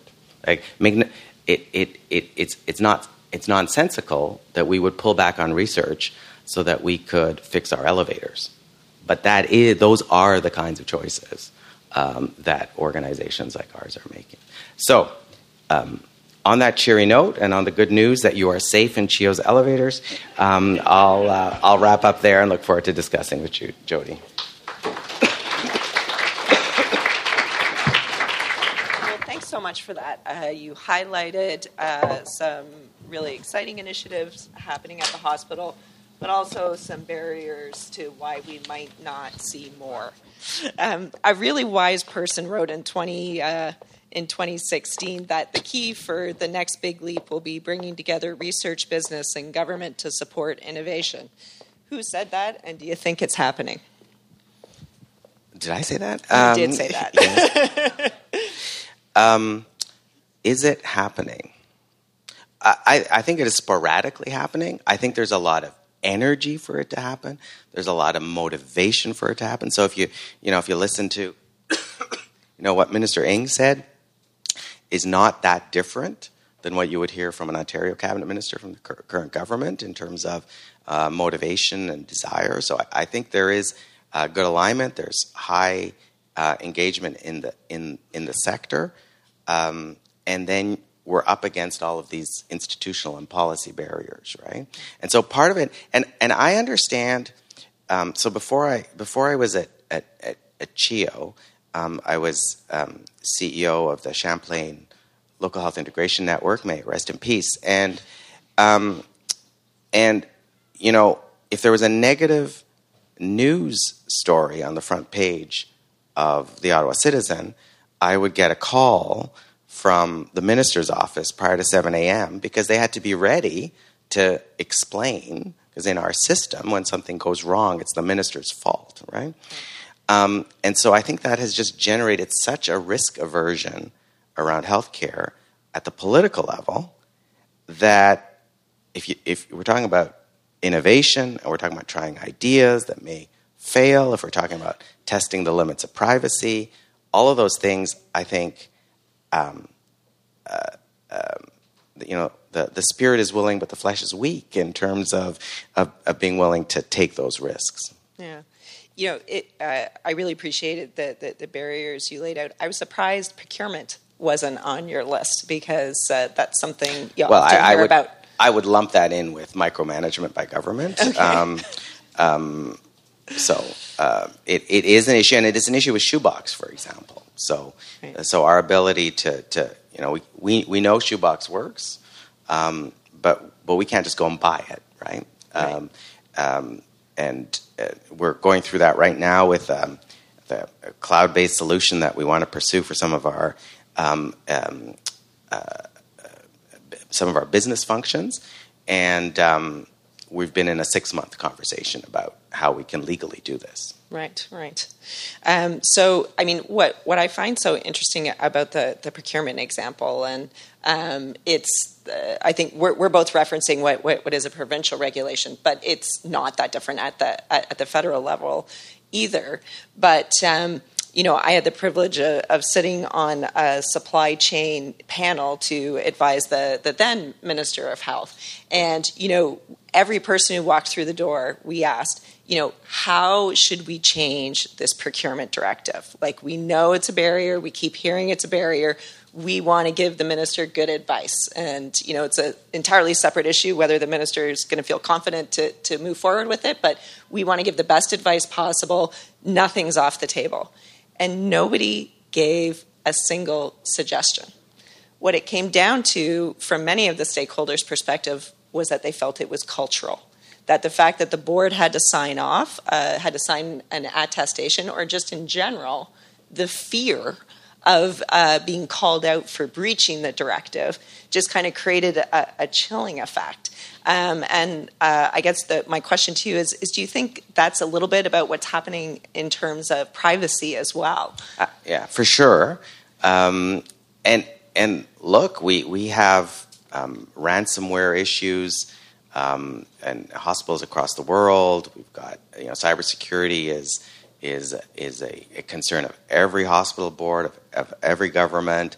Um, we have um, legitimate concern on, on the part of patients and families about their their, their private health info, personal health information. So so I, I think it's it, it's kind of it's, it is a Rubik's cube, and it is kind of um, unappetizing for government to contemplate getting into this hornet's nest. That frankly there is no good answer, and that some constituency um, is uh, going to be disappointed and possibly um, every constituency is going to be disappointed by some kind of compromise. So, so I, I, understand why it, people are reluctant to take it on, um, but it is, you know, it, it is it is impeding our ability to.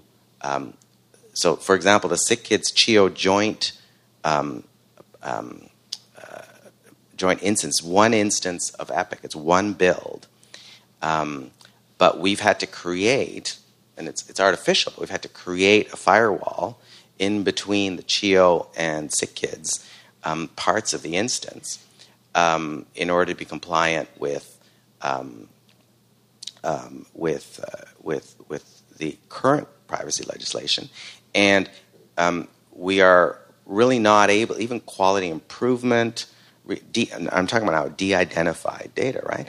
Um, quality improvement, um, our, our clinical researchers are not able to use that as one pool of data. Um, Even on a de identified basis? Yes. Yes. Hmm. Interesting. Um, so, you know, I think, I think that, that, like, that really trying to get at the, the culture and, and, and it's all the many players you know in the, in the system. Um, so it's not just about going to a single hospital or or even a single government for, for that matter. So you know when you you know you take a step back and you kind of you know fly up into the clouds and, and, and you you look down on how the system's working. This example of working with SickKids is is, is a really great one you know in, ter- in terms of healthcare. Are, is there anything that, that, that you're seeing that really points to like great collaboration and that and that, that that's a good lesson learned for, for how more innovation can happen through collaboration. Well, I mean, I, I, I made a reference to Kids Come First, which is our health team that we've built locally, which includes um, all 17 mental health and addictions um, agencies, all eight organizations uh, locally that to deliver care to um, kids at home or in institutional setting to kids with, with medical complexity, um, uh, rural hospitals, um, uh, pediatricians. And um, you know we're very excited about the research potential that's there, um, the the potential to find solutions uh, together. Uh, so, and I think there's lots of um, uh, motivation. Uh, this is the puzzle to me, right? Because I think everybody at the highest level agrees on all the outcomes and what we want to do, and then we get in this quagmire of um, detail um, that, um, that that really um, slows us down, right? Yeah. And so and so part of it is, you know, we just need to go, right? We just need to do it, um, and that's a bit what our Eureka initiative is about. Mm. So um, we're just going to go. We're just going to do it. Uh, and then hopefully, if it work, if it works, it works. If it doesn't, it doesn't. Um, if it works for us, then maybe we can scale it. Yeah. Um, uh, but you know, we, we had to have a bit of an internal conversation about the risk that that entails. Mm-hmm. Um, when um, like, why would we invest in new and innovative solutions? Why wouldn't we put that money towards just hiring more nurses um, on our on our units, right? And so that that conversation, you know, um, we got to the other side of that. Um, but you know that's a that's a very real preoccupation for people. Yeah, no, for sure. And you know, so um, I guess it was July of 2015 when the Naylor report came out and talking about unleashing innovation, and really people really picked up on the problem of of um, not scaling innovations, that there's some really exciting things happening at an institutional level, but they're just not being scaled even across provincial systems, let, let alone nationally. Um, are you seeing some progress on that side um, that, that you can talk to us about? And, and, and if you're not seeing it, what, what, what's the, the policy lever that, that needs to be pull to, to really try and help that move forward. Yeah. As with all things, there are um, you know bright spots. So in Ontario, the teaching hospitals developed um, um, something called ARTIC, which was all about uh, spread and scale and, and, and shrinking that um, you know that, that the, the, the that 17 year lag um, between um, discovery and widespread adoption of uh, a new technology or a new practice. Um, so, and uh, you know, I think there's there's quite a number of examples uh, like that. Um, funding for ARTIC ran out. Um, you know, it's again, it's the it's the urgent versus the important problem. Um, I, I, do think in Ontario we will need to do this in collaborative models. All of our organizations are too small on our own um, to be able to, to to pull this off, and so I think um, as we as we develop more kind of networks of, of providers, um, you know, this could be an ancillary benefit. Um, recognizing though that the work of building a network um, is is is where all the it, energy it's work. is. It's work, and it takes time, and it's building trust, right? So we're probably a few years away from seeing the benefits of that. Um, I think Bill Charnetski earlier today talked about you know the the ability of, uh, of people inside organizations um, to change, to, to be change leaders and change adopters. What, what are you doing in, in at CHEO to, to you know, prepare um, all, the, all the smart, talented, educated, but maybe not all change hungry uh, workforce? So we've um, we've tried to create what we call an improvement culture at CHEO, and we set a goal every year. I think this year we're up to about 2,400 improvements, and the the the premise is that the um, expert in the work is the person doing the work. Right? It's not it's not me. I'm not going to know how we could improve things in the neonatal intensive care unit. It's the nurses, the intensivists, the cleaners there, food service people. Um, and so our improvement culture is all about from really small to really big, um, empowering people to come up with ideas and to make uh, changes. Um, and we celebrate those and we um, try to scale them through the organization. We're trying to create a culture. We call it, it is a culture of improvement. Um, we have an improvement zone where we ask people to log it on the internet um, and really have a culture and a conversation about um, uh, uh, about you know when, when we do orientation, uh, new employees and new physicians. Um, part of what I tell them is um, you have two jobs. First job is whatever we hired you to do, and the second job is to improve whatever we hired you to do. Um, and then talk to them a little bit about the the tools we have in place to help them with that. I think that's really great I, because I think you know it's only natural. You were talking about the incentives built into the system. One of the the sort of natural outcomes of you know a global budget where money is just kind of transferred over is that um, you do get a little bit risk adverse. Like, and, and that doesn't mean there aren't smart, capable people who who uh, want improvement in the system. It's just you know how you get your money and how how, how it hits your bank account you know uh, does does influence. Things well and the other part is is employee engagement physician engagement right? And uh, as, a, as a more general issue and so it is one of the things that i do worry about is um, uh, is burnout is compassion fatigue is the fact that we are about to have a huge exodus um, um, in terms of the baby boomer exit uh, and and and our ability to replace those folks um, is uneven, uh, just in terms of health human resources gaps, um, and so then that puts more pressure on. So so I, I, I do think um, we are we are going to really have to put a focus on um, providers, on healthcare workers and staff, um, and how we um, su- support their well-being at work, or we're going to lose them um, to other sectors or to retirement. When we looked at, at the Ontario supply chain, that was one of our top recommendations. That that really you needed to have clinical engagement. That it was just being guided by non-clinicians too much, um, and and if you don't have uh, that engagement uh, by the people who really understand, you know, uh, on a on a daily basis what the challenges of the system are, you're not even going to be rec- you're not going to be able to recognize the solutions right. when they when, when they hit your table. So, in in that vein, you know, um, for sure, clinical engagement is hugely important. Who is there is there a, a group or um, a, a, type of thinking um, that that you see missing in the innovation discussion? We're all here to to talk about health innovation. I'm sure this isn't your first forum that you've attended to talk about health innovation. Who who aren't you seeing at the table, or or who would you like to see more of at the table to to really drive this conversation well, forward? So so I think you know what what is what is innovation. Um, in service of. Um, why do we want a, a, more innovative, better healthcare system? Is to serve patients and families. Um, so the voice of patients and families in the conversation is crucial. The voice of uh, clinicians um, is, uh, is, is is crucial, and and um, uh, we don't always um, uh, we don't always hear those.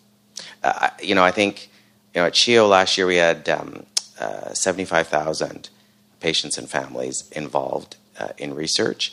And we really want to um, drive um, um, the, our research institute has hired a, a, family engagement leader who is herself a, um, a, a woman with extensive experience of, of, of using our services.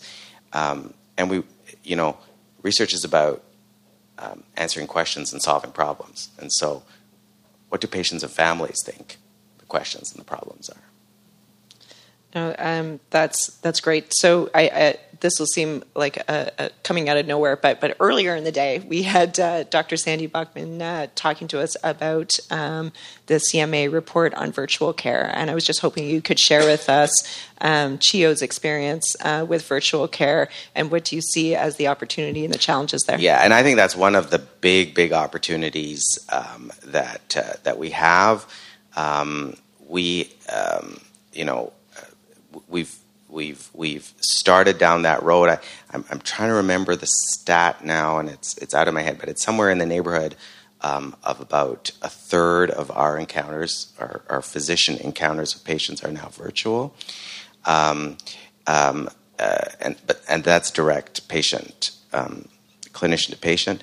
Um, we're starting. We have a, a, project with the Cornwall Community Hospital um, where our psychiatrists are covering their emergency department because there are no child and adolescent psychiatrists in, in Cornwall and, and well, there's, there's no child and adolescent psychiatrists outside the city of Ottawa and the rural counties around. Um, and what used to happen is kids would show up in the emergency department in crisis. Um, they would tell them go to CHEO, and then of course 95% of the time they wouldn't be admitted. So imagine you've got a 15 year old in crisis.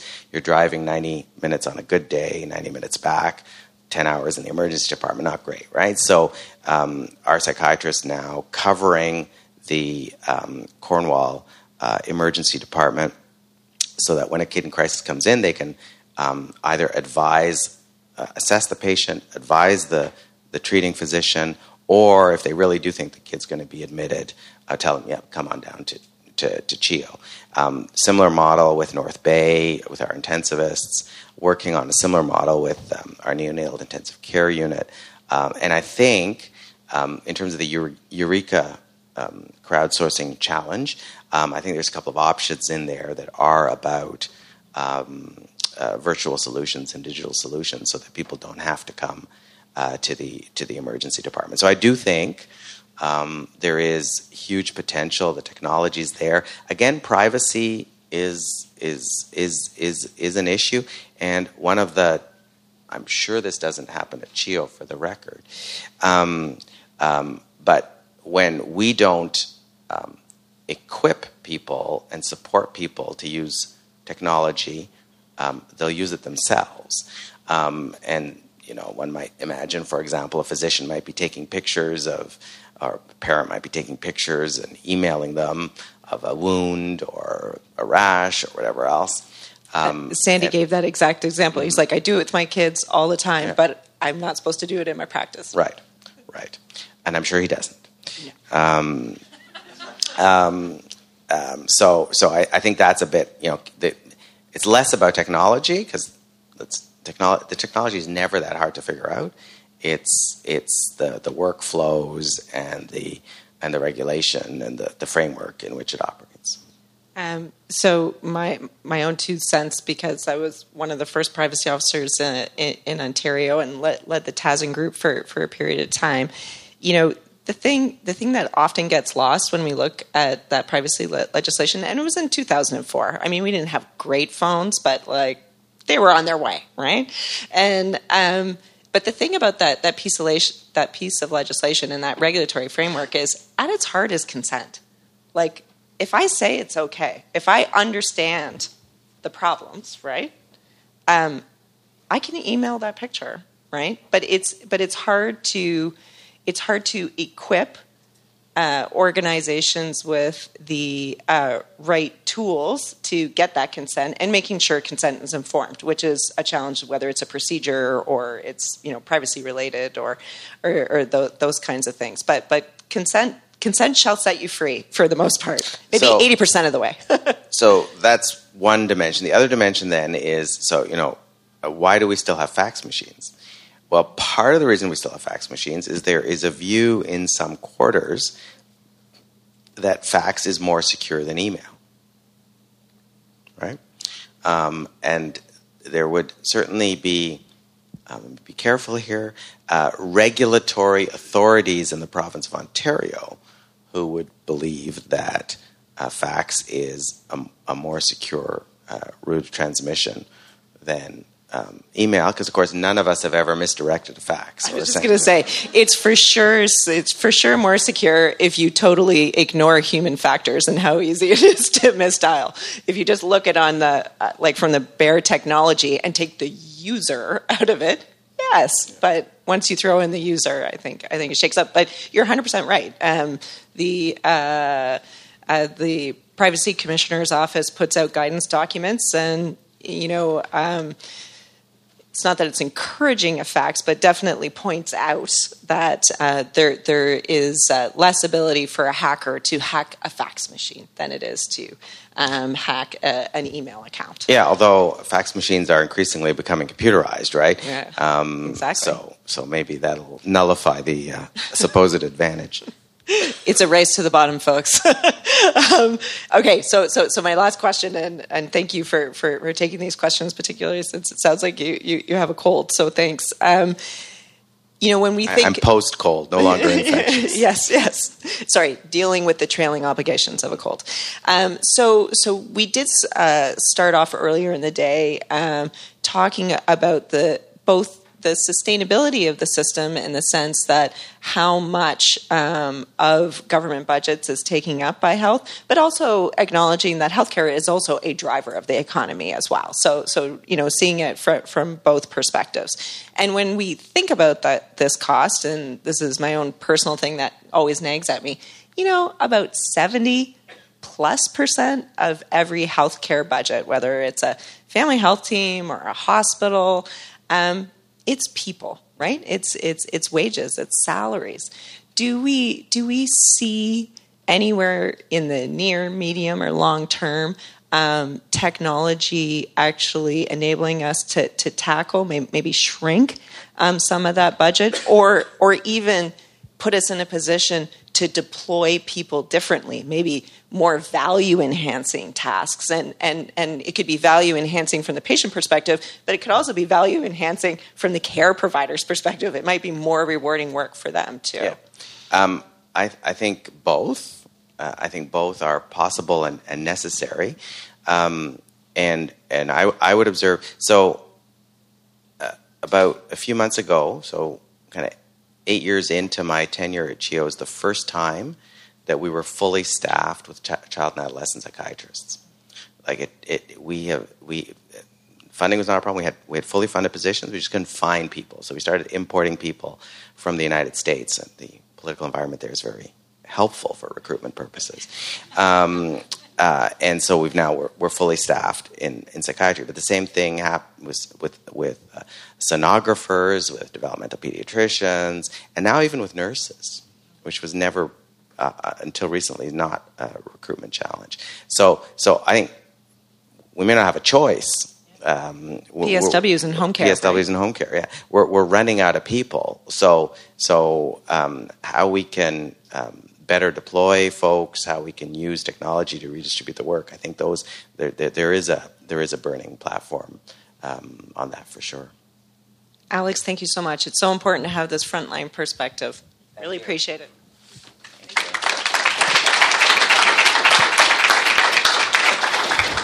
Uh, and, and, a round of applause for Jodi as well. Amazing questions. Thank you very much.